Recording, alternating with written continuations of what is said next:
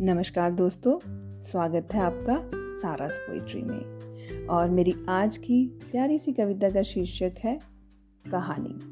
जी हाँ कहानी। हर चेहरा अलग ही कहानी कह रहा है। जैसे मानो अपने जीवन का सार कह रहा है। हर कहानी एक दूसरे से अलग है। लाखों, करोड़ों चेहरे लाखों कहानियाँ कह रहे हैं। किंतु सब में सिर्फ़ एक ही समानता है। हर कहानी कहने वाला चेहरा अपने एहसास बयां करता है।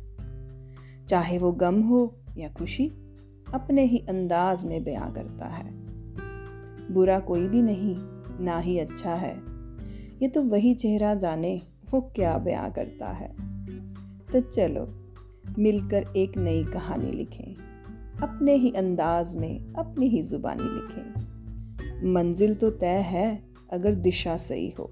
तो चलो, अपनी कहानी को नई दिशा और नई उड़ान दें। तो हर चेहरे की कहानी अलग है।